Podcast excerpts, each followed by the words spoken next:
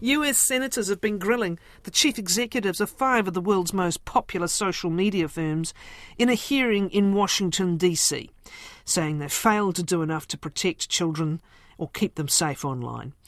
The heads of Meta, TikTok, X, Snap, and Discord had been questioned by the Senate Judicial Committee in Washington in a hearing that ended just a short while ago. It marks the latest effort by lawmakers to address the concerns of parents and mental health experts that social media companies put profits over making sure that their platforms do not harm children. Here's South Carolina Senator Lindsey Graham speaking at the hearing a few hours ago about what happened to the son of one of his colleagues, Gavin Guffey.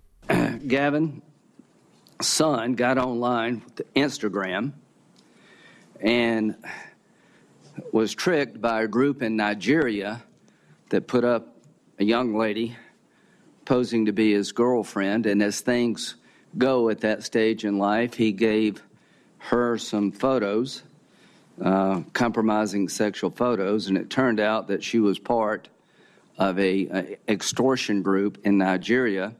They threatened the young man that if you don't give us money, we're going to expose these photos. He gave them money, but it wasn't enough. They kept threatening, and he killed himself. They threatened Mr. Guffey and a son. These are bastards by any known definition. Uh, Mr. Zuckerberg, you and the companies before us, I know you don't mean it to be so, but you have blood on your hands. You have a product. You have a product that's killing people. That is uh, Senator Lindsey Graham. Parents were present at the hearing holding pictures of children who had died. The Washington Post journalist Naomi Nix has been covering the hearing and is with us from DC. Naomi, thanks very much for being with us. Good morning. Thanks for having me. Afternoon there, I know. Uh, look, strong emotional stuff there from Lindsey Graham, a very senior political figure in Washington, D.C. Senator Ted Cruz, another who verbally laid into Mark Zuckerberg again over what was happening with Instagram and warnings that pictures may be uh, or showing sexual abuse of children, but then not al- allowing the user to go through and click on the picture anyway. Very emotional session, wasn't it?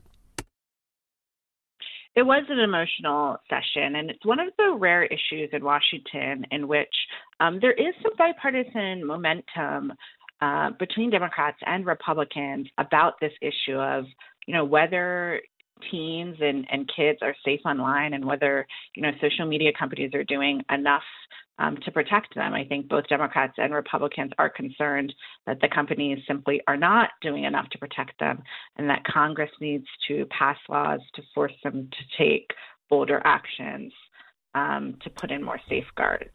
And so I think that's part of um, why it became so emotional today.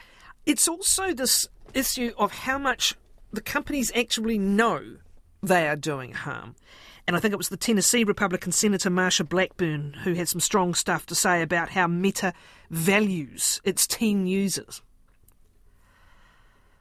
Yeah, I mean, I think one of the major themes that's come up repeatedly, and it certainly came up in this hearing today, is this tension between um, you know, these tech companies, they are in fact businesses, right?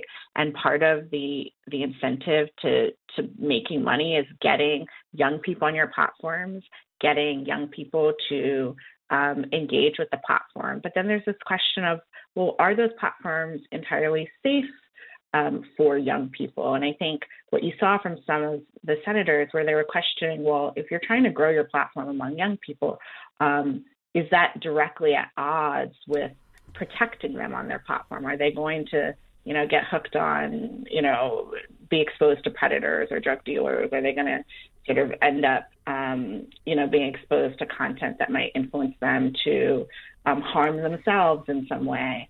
And so that tension between safety and growth and the profits of growth and whether the companies were um, we're doing enough about that. You know, I think that that you know Marsha and other and other you know lawmakers were really sort of trying to parse through the, some of those issues. What stood out from some of the responses I mentioned at the outset, there was an apology of sorts from Mark Zuckerberg, wasn't there?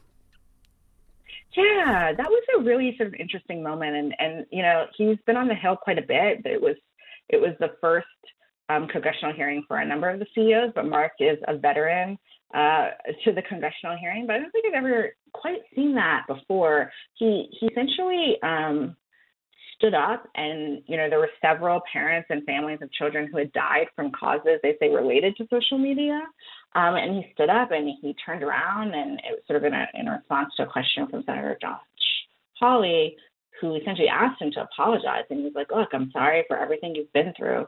No one should have to go through the things that your families have suffered through.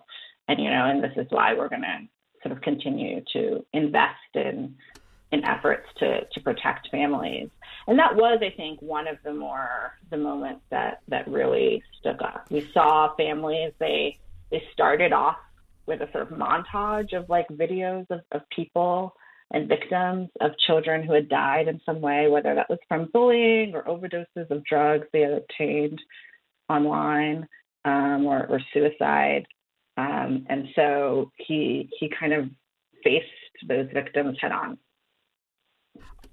What I'm interested in is whether from these very seasoned politicians, and it's hard to get two more seasoned than Lindsey Graham and Ted Cruz, we were seeing a performance of sort for the cameras, and, and I don't want to diminish for a moment the sincerity of their views, but this great, you know, emotional kind of performance.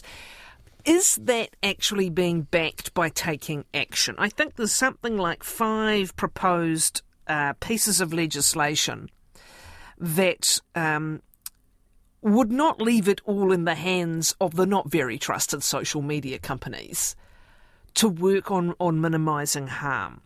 Are any of those active? Are any of those progressing, Naomi?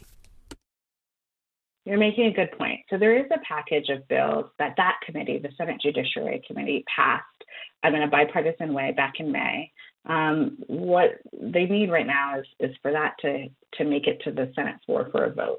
That hasn't happened yet. And so we saw at the end of the hearing, um, the chair of the committee, Senator Durbin, you know, issue a call for for those bills to to to make it to a vote. We'd also have to see some action on the House and obviously eventually the White House. Um, and so that you know they do face um, some difficult odds, particularly in an election year like the one we're in right now, um, to getting passage anytime soon. Um, so there is a sort of political stalemate there um, or some political obstacles um, for getting legislation passed.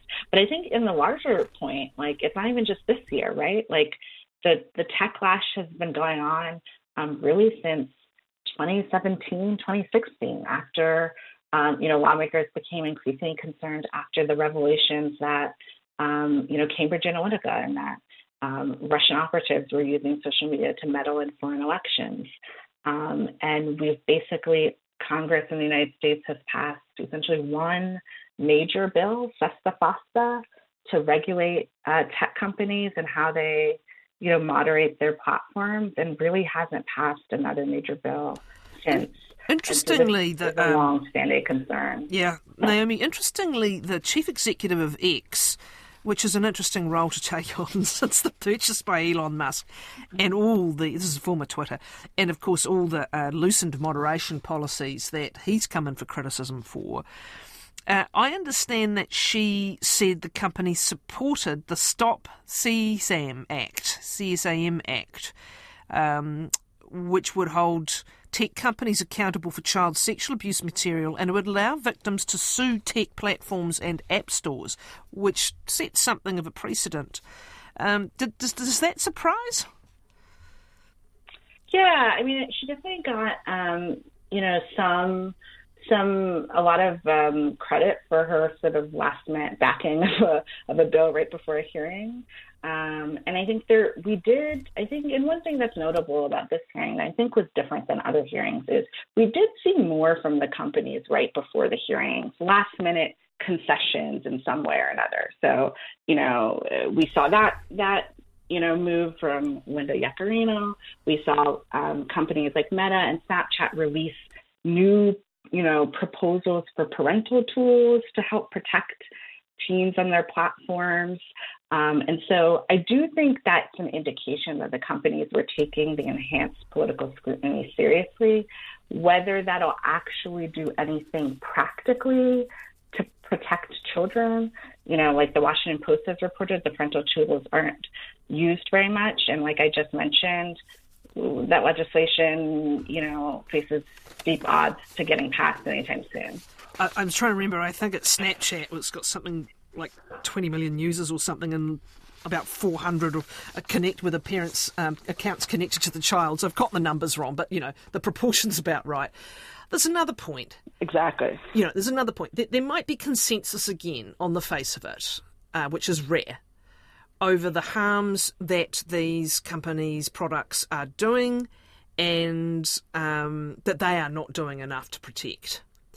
I mean, it's only just this week we've got the deep fakes now to deal with as well. well. They've been around for a while, but they are obviously taking off in scope. These firms mm-hmm. are the biggest and wealthiest, among the biggest and wealthiest in your country and in the world, and they must have massive lobbying power. And, and, and again, in an election year, does that get in the way of that prima facie um, bipartisan support for action translating into action? Well, certainly the companies have, they're among the biggest lobbying spenders in Washington, um, you know, among the biggest sort of industry spenders in Washington for sure. And, and that they're often working to shape legislation in their favor. Um, but I wouldn't also let Congress off the hook. The, the reality is that Democrats and Republicans also, while they do agree that youth safety is an important issue and they have agreed on, you know, a certain set of bills, um, there's sort of larger political forces at work here and larger dis- fundamental disagreements about, um, you know, for instance, um, whether you know the company the whether congress should repeal section 230 for instance which sort of offers a legal liability shield for companies um, you know, and how they moderate their platforms. And, you know, that ends up getting into this sort of political crosshairs where Republicans and, and Democrats also disagree about which types of content is the most problematic, right? In general, Democrats have concerns that the companies aren't doing enough to take down certain types of political content and misinformation, and Republicans have concerns that the companies are doing too much to take down that competition. So you get you, you, start to edge towards the freedom of speech argument uh, as well. Uh, Naomi, uh, Naomi, thank you very very much for that. I appreciate it. Naomi Nix is with the Washington Post.